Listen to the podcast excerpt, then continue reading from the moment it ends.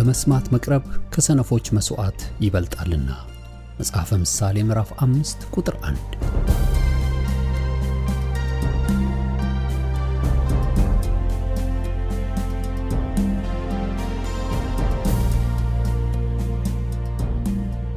ይህን የእውነትና የሕይወት ድምፅ አገልግሎትን ለማድመጥ መቅረቦ ብልህነት ነው። ስለዚህ ጊዜውን ሰጥተው ለማድመጥ መወሰኖ ማትረፊያ ይሆኑሎታል።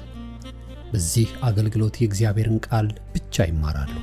በተለያዩ ርዕሶች ላይ ውይይቶች፣ ጥያቄና መልሶችም ይካሄዳሉ። እርስዎ ከዚህ ቀደም በግል ጊዜው መጽሐፍ ቅዱሶትን ሲያጠኑ የተፈጠረቦት ጥያቄ ቢኖር በቃሉ ባለቤት በመንፈስ ቅዱስ አማካኝነት ምላሽን እንዲያገኙ ወደዚህ አገልግሎት ጥያቄውን መላክ ይችላሉ።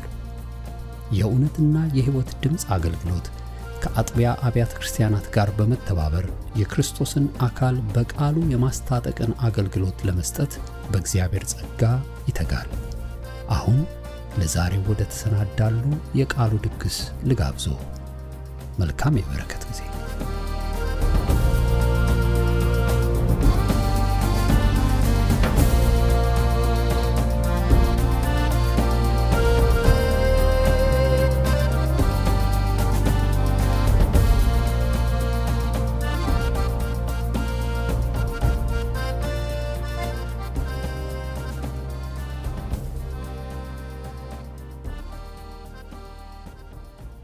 የእግዚአብሔር አምላካችን ስም የተባረከ ይሁን። ፊልጵስዩስ ምዕራፍ አንድ ነው እያጠናን ያለ ነው። ገና ዛሬም ምዕራፍ አንድን ከቁጥር ሶስት እስከ ስድስት ሁል ጊዜ በጸሎቴ ሁሉ ስለ እናንተ ሁሉ በደስታ እየጸለይኩ ከፊተኛው ቀን እስከ ዛሬ ድረስ ወንጌልን በመስበክ አብራችሁ ስለሰራችሁ ባሰብኳችሁ ጊዜ ሁሉ አምላኬን አመሰግናለሁ።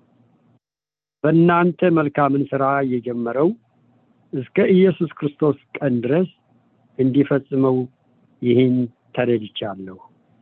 በእናንተ መልካምን ሥራ የጀመረው እስከ ኢየሱስ ክርስቶስ ቀን ድረስ እንዲፈጽመው ይህን ተረድቻለሁና ይላል። እንግዲህ verse by verse እየሄድን ያለ ነው እንደተመለከታችሁት መጀመሪያው ተመልክተን የነበረው ራሱ ጸጋና ሰላም የሚለውን ተመልክተን ጸጋ ምን እንደሚመስል ጸጋ እንዴት እግዚአብሔር በእኛ የማይቻለውን ነገር በእግዚአብሔር ችሎታ የተቀበልነው እንደሆነ ከዛም ደግሞ ሰላም የሚለውም ደግሞ አንስተን ሰላማችን ክርስቶስ እንደሆነ ሰላማችን መንፈስ ቅዱስ እንደሆነ ተመልክተን ነበረ። እንደገናም ደግሞ ብሉይ ኪዳንንና አዲስ ኪዳንን ራሱ በብሉይ ኪዳን ሰላም የሚለው ስለነበረ ሻሎም፣ እንደገና አዲስ ኪዳን ደግሞ ጸጋ የሚለውን ነገር ደግሞ ራሱ ሁለቱንም ሐዋርያው ጳውሎስ በማይቀርብን ሁኔታ በረከቱን እና ሰላሙ ከኛ ጋር እንዲሆን የተናገረውን ቃል ጸጋው እንደገና ሰላሙን ተመልክተን ነበር። ከዛ ደግሞ ስለ እናንተ እየጸለይኩ የሚለውን ደግሞ በደስታ በተለይ ስለ እናንተ እየጸለይኩ ብሎ በደስታ ስለ እናንተ እየጸለይኩ ይላልና ስለዚህ ደስተኞች እንድንሆን የእግዚአብሔር ቃል ራሱ ደስታ እንደሚሰጠን ለልባችን ራሱ ለነፍሳችን ሐሴት እንደሚሰጣል ለመንፈሳችን ሐሴት እንደሚሰጥ እርሱን ደግሞ ተመልክተን ነበር። ከዛ ያለፈው ሳምንት ደግሞ ተመልክተን የነበረው ስለ ወንጌል ነው። ራሱ ጌታችን ኢየሱስ ክርስቶስ ራሱ የልጁ ወንጌል የእግዚአብሔር ወንጌል የሚለውን ራሱ አንስቼ ከተናገርኩ በኋላ ሮሜን እዚሁ ክፍል ላይ ወደ ስድስት ጊዜና ስምንት ጊዜ የሚሆን ወንጌል የሚለውን አንስቼ በዛ ላይ ነበር የተነጋገር ነው። ዛሬ ደግሞ ከዛው ቀጥሎ ያለውን ቁጥር ስድስት ላይ እስከ ቁጥር አምስት ያለውን ተመልክተን ነበረ። አሁን ደግሞ ቁጥር ስድስት ላይ ያለውን ነው ዛሬ ጌታ ቢፈቅድ የምንመለከተው።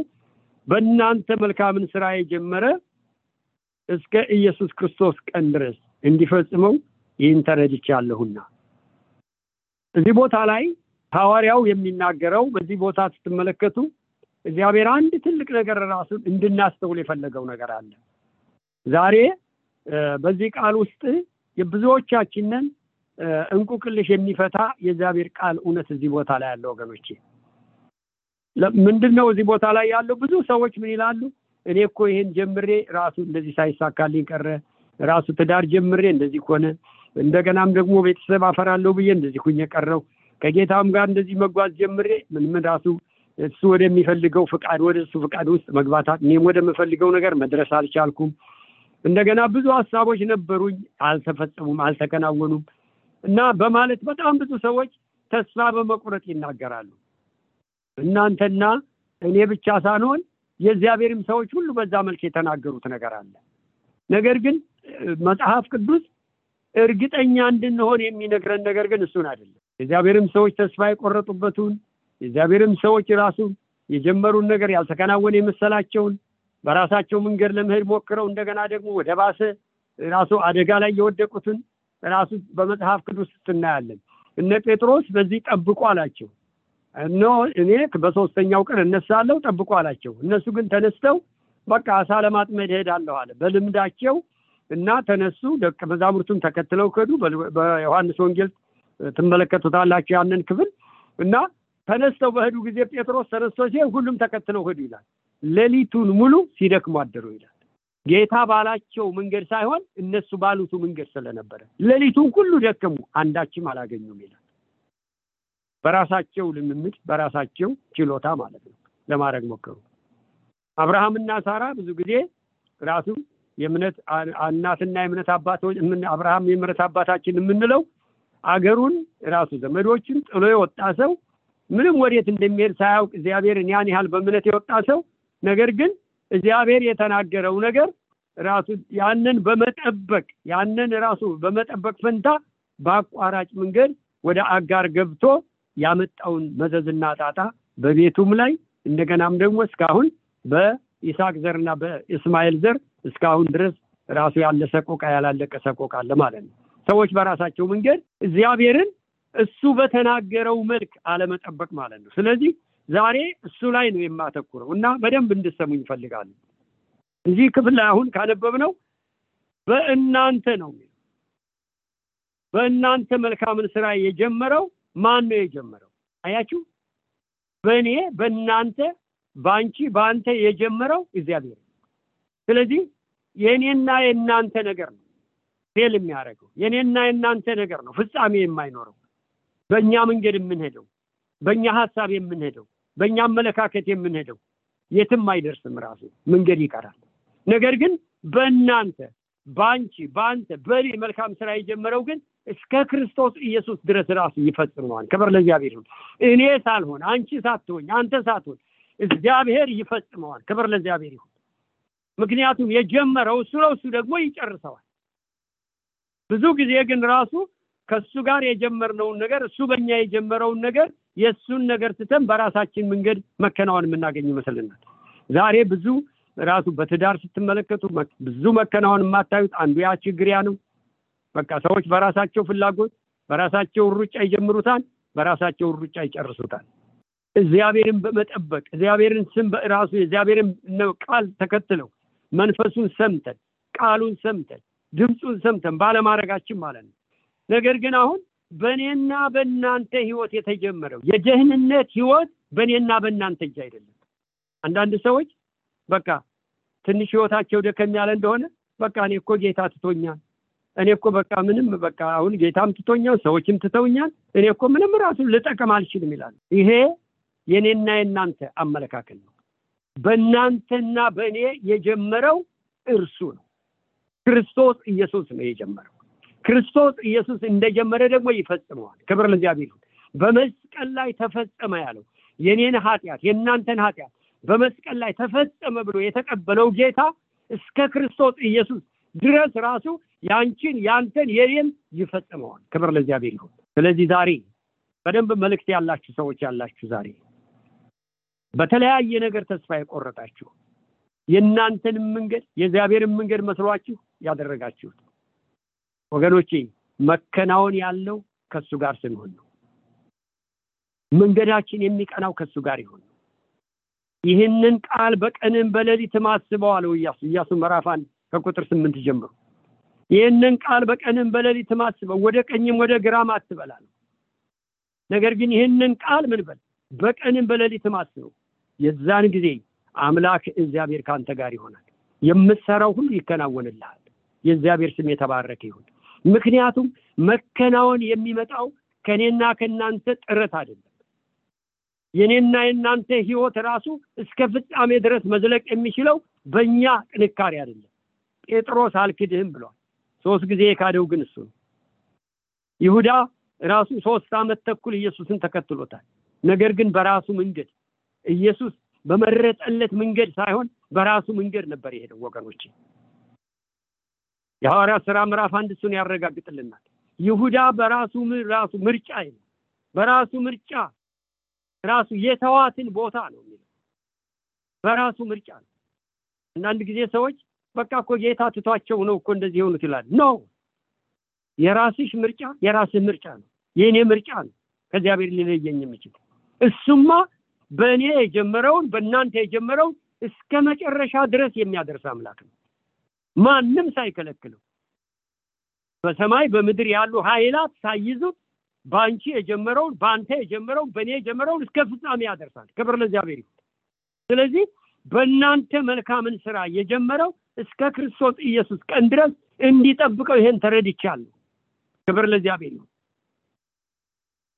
ሐዋርያው ጳውሎስ በሮሜ ምዕራፍ ስምንት ላይ ወደ መጨረሻው ምዕራፍ ስትመለከቱ ከቁጥር ሰላሳ ስምንት እስከ ሰላሳ ዘጠኝ በቃ ይዘረዝራል። እንደው በጣም የሚገርመው መጨረሻ ላይ እንደው ምን ይላል? ከዘረዘረ በኋላ ራሱ መላእክት ቢሆን ግዛትም ቢሆን ሰይጣን ቢሆን ራሱ ያለውም የሌለውም ካለ በኋላ ራሱ የሌለውም እንኳ ቢሆን ምናልባት የሆነ ነገር ቢመጣ ብለው ሰዎች ቢያስቡ ይላል ከክርስቶስ ፍቅር ሊለየኝ እንዳይችል ተረድቻለሁ ይላል። ክብር ለእግዚአብሔር ይሁን። ማንም ክርስቶስ ከሰጠን ህይወት የሚለየን ፍጥረት የለም ወገኖች፣ በራሳችን ምርጫ ካልሆነ በስተቀር በራሳችን ራሱ አካድ ካልሆነ በስተቀር እርሱን በመፍራት እርሱን በማክበር እርሱን በመውደድ እርሱን በመከተል ቃሉን በመውደድ በእግሮቹ ስር በመገኘት ወገኖቼ ከሱ የሚለየን ነገር የለም። ዛሬ ብዙ ሰዎች ወገኖቼ በቃ ይሄ ቫይረስ መጣ በተባለ ቁጥር ሰዎች በጣም ሲብረከረኩ ያሉ በእኔና በእናንተ ህይወት እግዚአብሔር የወሰነልንን ዘመን ምንም አይነት ቫይረስ አይደለም እዚህ አውቶሚክ ቦምብ ቢፈነዳ አንጠፋም። እግዚአብሔር የወሰነልን ከሆነ ደግሞ እንቅፋት መትቶንም ልንሞት እንችላለን። መጠሪያችን ቀናችን ከሆነ ወገኖቼ ሰው ሊፈራው የሚገባው ነገር በጣም በቤተ ክርስቲያን በአጥቢያ ደጋግሜ ያነሳሁት ነገር ነው። ከዚህ ኮሮና ቫይረስ ይልቅ ወገኖቼ ኃጢአት የሚባል ገዳይ በቢሊዮን የሚቆጠሩ ሰዎች ዛሬ ሙታን ናቸው፣ በቁም እየሄዱ ኃጢአት የሚባል ገዳይ ነገር ገሏቸው እየኖሩ በዓለም ያሉት አይደለም ዛሬ እግዚአብሔርን ቤት እንኳ ገብተው አለን እያሉ በኃጢአት ሙታን ሆነው የሚመላለሱ አሉ ወገኖች። ስለዚህ እንደ ቀላል ያዩታሉ ወገኖች። በክርስቶስ ኢየሱስ ያገኘነው ህይወት ወገኖቼ ይሄ ቫይረስ ከምንፈራው ነገር የበለጠ መርዛም ገዳይ የነበረ ሰውን በገሃነም እሳት የሚያቃጥል እነሆ ቫይረስ ሰውን ከስጋ ነው የሚለየው። ምክንያቱም ክርስቲያኑም ይሞታል፣ የማያምነውም ይሞታል። አማኙም ይሞታል፣ የማያምነውም ይሞታል። የማያምነው ወደ ጌታው ይሄዳል፣ የማያምነው ደግሞ ወደ ሲኦል ይሄዳል። ኃጢአት ግን ወገኖች ሰዎችን ሁሉ ወደ ገሃነም እሳት ነው የሚነዳቸው። ከዚህ ኃጢአት ለማዳን ነው ጌታችን ኢየሱስ ክርስቶስ በመስቀል ላይ በመስቀል ላይ ደሙን ያፈሰሰው ወገኖች ራቁቱን የተገረፈው ለእኔና ለእናንተ ያ ነው ወገኖቼ። ክርስቶስ ኢየሱስ ይህን ያደረገልን በእናንተ መልካምን ስራ እየጀመረ ቶሎ ቶሎ ልሄድ፣ ምክንያቱም ላነሳቸው የምፈልግ ነጥቦች አሉ። ምዕራፍ ሁለት ቁጥር አስራ ሶስት ላይ እንደዚህ ይላል ስለ በጎ ፍቃዱ መፈለግንም ማድረግንም በእናንተ የሚሰራ እግዚአብሔር ነውና ይላል። ስለምን? ስለ በጎ ፍቃዱ መፈለግን ያዳንን እሱ ጠራን፣ አዳንን። እንደገናም ደግሞ አሁን በእኛ የጀመረው ስለ በጎ ፍቃዱ በአንቺ በአንተ በእኔ ህይወት የሚሰራ እሱ ብዙ ጊዜ ይችን ጥቅስ የምንጠቅሳት ለጋብቻ ስንል ነው። በቃ የፈለግናትን ሴት የፈለግነውን ወንድ እንትን ለማለት ስንል ጌታ እኮ በእኔና በአንተ ህይወት እኮ የጀመረውን ይፈጽመዋል። ሰውየውን ለመያዝ ወይ ሴትየዋን ለመያዝ ራሱ የምንጠቀምበት ሀሳቡ ግን እንደዛ አይደለም። በአንተ በአንቺ በእኔ ህይወት የጀመረውን እርሱ ስለ በጎ ፍቃዱ መፈለግን ያደረገ አምላክ ማድረግንም በእኔና በእናንተ የሚሰራ እሱ የእኛ ጥበብ አይደለም፣ የእኛ እውቀት አይደለም የሚሰራው በመንፈስ ቅዱስና በቃሉ አማካኝነት ኢየሱስ ክርስቶስ በአንቺ ይሰራም በእኔ ይሰራ። ክብር ለእግዚአብሔር ነው። ወገኖች ይህን ባለመረዳት ነበር። በዚህ ባለመረዳት ነው ብዙ የእግዚአብሔር ሰዎች ሲጎሳቆል የምትመለከቱ። ሶስተኛው ሀሳቤ ዳዊት ራሱን ስትመለከቱ በአንደኛ ሳሙኤል ምዕራፍ ሀያ ቁጥር ሶስት ላይ እንደዚህ ብሎ ይናገራል። ዳዊትን ምን አለ? በእኔና በሞት መካከል አንድ እርምጃ ነው የቀረዋል። በቃ አንድ እርምጃ ቀርቷል። በእኔና በሞት መካከል በቃ ይሄ አለቀ። በአንቺ ነው፣ በአንተ ህይወት ነው። ዛሬ ተስፋ ቆርጣችሁ በቃ የኔ እኮ ከዚህ በኋላ ምንም ተስፋ የለኝም፣ በቃ ያለሁበት ሁኔታ ልወጣበት የማልችላል የምትሉ ሰዎች ያላችሁ ዛሬ ካለሽበት ሁኔታ ያወጣሻል። ዛሬ ካለህበት ሁኔታ ያወጣል። የታመነ አምላክ ነው። በእኔና በሞት መካከል አንድ እርምጃ ቀርቷናል። ነገር ግን እግዚአብሔር በዳዊት ያሰበው ያን ብቻ አልነበርም። የእግዚአብሔር ቃል በአንደኛ ዜና ሀያ ዘጠኝ ቁጥር ሀያ ስምንት ላይ ዳዊትም ይላል እድሜ ጠግቦ ይላል እድሜ ጠግቦ ኖ ንግስናውንም ለልጁ ለሰለሞን አስተላልፎ አንቀላፋ ይላል። ወገኖቼ እድሜ ጠግቦ ገና በወጣትነት ዘመኑ ወገኖቼ እሞታለሁ፣ አንድ እርምጃ ነው የቀረው፣ በቃ ይህንን ዘመን አላልፈው፣ ይህን ቀን አላልፈው። ስለዚህ አንድ እርምጃ ነው በእኔና በሞት መካከል የቀረ ያለ ሰው አስቡ። እድሜ ጠግቦ ይላል። ክብር ለእግዚአብሔር ነው። እድሜ ጠግቦ አንቀላፋ ይላል። ኢዮብ ለሞቴ ቀን መቼ ናት አለ። በቃ ከዚህ ከስጋ የምለይበት ቀን መቼ ነው? መከራው ሲበዛብን ብዙ ጊዜ ስለ ኢዮብ መናገር በጣም ይከብደኛል። ቀላል እንትን አይደለም ያለፈው። የእግዚአብሔር ጸጋ የእግዚአብሔር ምሕረት ከእርሱ ላይ ስለነበረ ነው እንጂ። በብሉይ ኪዳን እንምጣ በአዲስ ኪዳን በበሽታ እንደ ኢዮብ የተሰቃየ ሰው የለም በምድር። ሰይጣን በቃ ስጋውን ቶርሜት ያደርገው። ስጋውን ምንም እስከማይቀረው ድረስ ራሱ የጎዳው ሰው ቢኖር ኢዮብን ክብር ለእግዚአብሔር ይሁን። ነገር ግን ምን አለ? ስጋዬን በጥርሴ ይዛለሁ አለ ቢገለኝ እንኳ እርሱን እጠብቃለሁ። እንደገናም ደግሞ ምን አለ ደግሞ በኢዮብ አስራ ዘጠኝ ላይ እኔ ከዚህ ስጋዬ እለያለሁ ከዚህ ስጋዬ ግን ተለይቻለሁ። አንድ ቀን ግን አየዋለሁ እርሱ ከሞት በኋላ በተንሳኤ ነበር የሚጠብቀው። ነገር ግን ኢዮብ አርባ ሁለት ላይ በምትመጡበት ሰዓት እግዚአብሔር ቃል ሁሉን ታደርግ ዘንድ ቻይ እንደሆን ራሱ አወቅኩ አለ። መስማትስ በጆሮ ሰምቼ ነበር አሁን ግን አይኔ አየችህ አለ። ክብር ለእግዚአብሔር ይሄ ብቻ አይደለም። ኢዮብም ይላል እንደገና ደግሞ ሴቶችን ልጆችም ወንዶችም ልጆችም ራሱ ሰጥቶት እድሜን ጠግቦ የልጅ ልጆችን አይቶ አንቀላፋ። ዛሬ ፍርሃት ያለባችሁ ሰዎች አላችሁ? የሞት ፍርሃት ያለባችሁ አላችሁ? ይሄ ቫይረስ መጣ ስለተባለ የደነገጣችሁ ሰዎች አላችሁ? በበሽታ ላይ ሆናችሁ በቃ ከዚህ ምድን አይመስለኝ የምትሉ ሰዎች አላችሁ? ከሞት መውጣት በእግዚአብሔር ነው። ደህንነት ከእግዚአብሔር ዘንድ ነው አለ ዳዊት። እንዲያውም መዝሙር ሀያ ሶስት ቁጥር አራት ላይ ምን በሞት መካከል እንኳ አልፈራም አለ። ክብር ለእግዚአብሔር ያ በሞትና በእኔ መካከል አንድ እርምጃ ቀርቷን ያለ አሁን ግን እግዚአብሔርን እያወቀው ሲመጣ አሁን ግን እግዚአብሔርን እየቀረበ ሲመጣ አሁን ግን የእሱ ምስጢር እያወቀ ሲመጣ ክብር ለእግዚአብሔር የዛን ጊዜ ግን ምን እነሆ በዳስ በሞት ጥላ እንኳ ብሄድ ክፉን አልፈራ አንተ ከኔ ጋር ነህና ክብር ለእግዚአብሔር አልፈራም አልፈራም ያለ ወገኖቼ ዛሬ ብዙዎቹ የክርስቶስ ኢየሱስ ህይወት ይዘን የክርስቶስ ኢየሱስ መንፈስ ተቀብለን ከሞት ወደ ህይወት የተሸጋገርን ሰዎች ልክ አማኞች የማያምኑ ሰዎች እንደሚፈሩት አማኙም ይፈራል። ሞት ወይ መውጊያ ሄት አለ። ድል መንሳት ሄት አለ። በጌታችን በኢየሱስ ክርስቶስ ለእግዚአብሔር ምስጋና ይሁን ይላል አንደኛ ቆሮንቶስ ምዕራፍ አስራ አምስት ላይ ስትመለከቱ ክብር ለእግዚአብሔር ድል የነሳ ጌታ ነው ወገኖች የምናመልከው። እነ ዮብ እነ ዳዊት ከዛ መከራ የሚወጡ አይመስላቸውም ነበር። ይሄ ብቻ አይደለም ወገኖች አራተኛው ነጥቤ እንደገና ደግሞ ኤልያስ ምን አንደኛ ነገስት ምዕራፍ አስራ ዘጠኝ ቁጥር አራት ላይ እኔ ከአባቶች አልበልጥም እኔ ከአባቶች አልበልጥም በቃ ውሰደኝ በቃ በቃ እኔ ብቻ ቀርቻለሁ ውሰደኝ። ስለዚህ በቃ አለ ኤልዛቤል ባስፈራራችሁ ጊዜ ማለት ነው። የኤልዛቤል መንፈስ በመጣበት ጊዜ ምን ሆነ እሱ? ያንን ሁሉ የባውል ነቢያት ራሱ ስምንት መቶ ሀምሳዎችን አሳርዶ የጣዖትም የባውል ነቢያትን አሳርዶ መጨረሻ ላይ ግን እሱ ፈርቶ ከክትክታ እግር ስር ተደብቆ በቃ ውሰደኝ ግደለኛል እግዚአብሔር ግን ምላሹ እንደዚህ አልነበርም እንደዚህ አለው፣ በሶሪያ ላይ ንጉሥ ይሆን ዘንድ አዛኤልን ቅባልኝ አለ። ቁጥር አስራ አምስት ላይ በእስራኤል ላይ ንጉሥ ይሆን ዘንድ እዩን ቀባልኝ አለ። ቁጥር አስራ ስድስት ላይ በአንተ ምትክ ነቢይ ይሆን ዘንድ ኤልሳን ራሱ ኤልሳን ቅባው ቁጥር አስራ ስድስት ዛሬ ወገኖች ገና በአንቺ ህይወት እግዚአብሔር የሚሰራው አለ። ገና በአንተ ህይወት እግዚአብሔር የሚሰራው አለ። ዛሬ ተስፋ ያስቆረጣችሁ እንደ ኤልያስ በቃ ብላችሁ ውሰደኝ ያላችሁ ሰዎች አላችሁ። በቃ ከዚህ ስቃይ ከዚህ በቃ ተስፋ ከቆረጥኩበት ነገር ዛሬ ያወጣችኋል። ምክንያቱም ወገኖቼ እርግጠኛ ሁኜ ነው የምነግራችሁ። ራሱ በእግዚአብሔር መንፈስ ውስጥ ሁኜ ነው እየነገርኳቸው ያለው። ይህንን ክፍል ሳዘጋጀው በዚህ ውስጥ ያላችሁ ሰዎች አላችሁ። ዛሬ እዚህ በቃ ከዚህ መቼ ነው የምወጣው የምትሉ ዛሬ መውጫችሁን እግዚአብሔር እየተናገራችሁ ነው ያለው። የምታመልጡበትን ነገር መንፈስ ቅዱስ እየተናገራችሁ ነው ያለው። የእግዚአብሔር ስም የተባረከ ይሁን። አትሞትም። ገና የምትቀባቸው አሉ። ገና ስራ ገና ስራ ገና ስራ ክብር ለእግዚአብሔር ነው።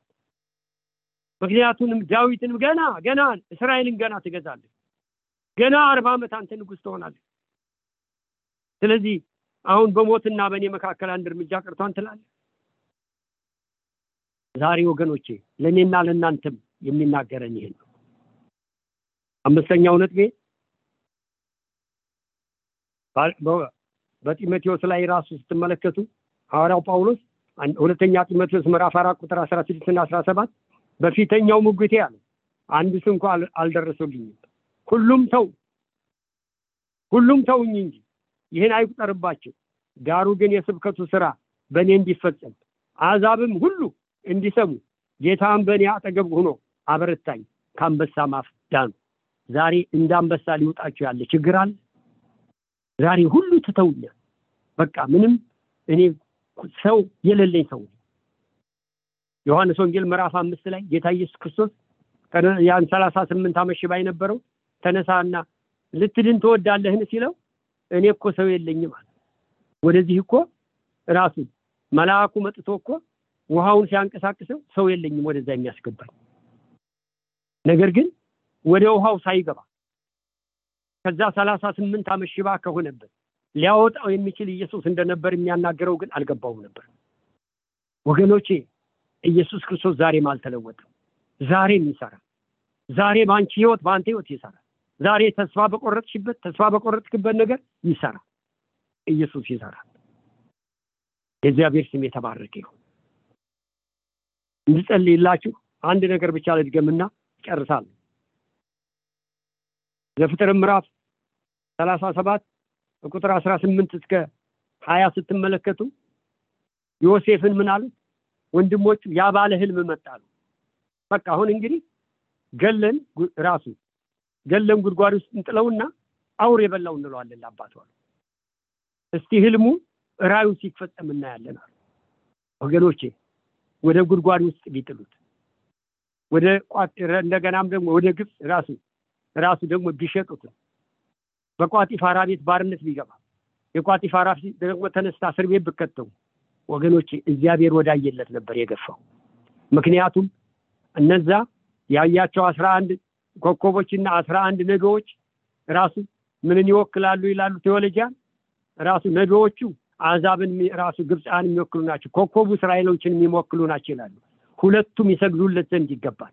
ወገኖቼ ዛሬ በአንቺ ህይወት፣ በአንተ ህይወት ሊሰራ ያለውን ነገር የትኛውም አይነት ችግር እነሆ ከውስጥም ከውጭም ዮሴፍን ከውስጥ ወንድሞቹ እንደገናም ከተሸጠበት ቦታ ደግሞ እንደገናም ደግሞ የቋጢፋራ ሚስት እስር ቤትም እንደገና ደግሞ ወስደው ጥለው ረሱት። ነገር ግን እግዚአብሔር ግን ወዴት እየገፋው ነበር? ወደ ፈርዖን ሊያደርሰው። ሁለት ጊዜ ልብሱን የተገፈፈው በአንድ ጊዜ እነሆ የንጉሥ ልጅ ልብስ የመልበስን የፈርዖንን ልብስ በአንድ ጊዜ ራሱን ተላጨ፣ ልብስም አለበሱት ይላል። ክብር ለእግዚአብሔር። የእስር ቤቱ ልብስ ወለቀ። ዛሬ መከራሽን ከአንቺ ሊያነሳ መከራህን ከአንተ ሊያነሳ ክብር ለእግዚአብሔር።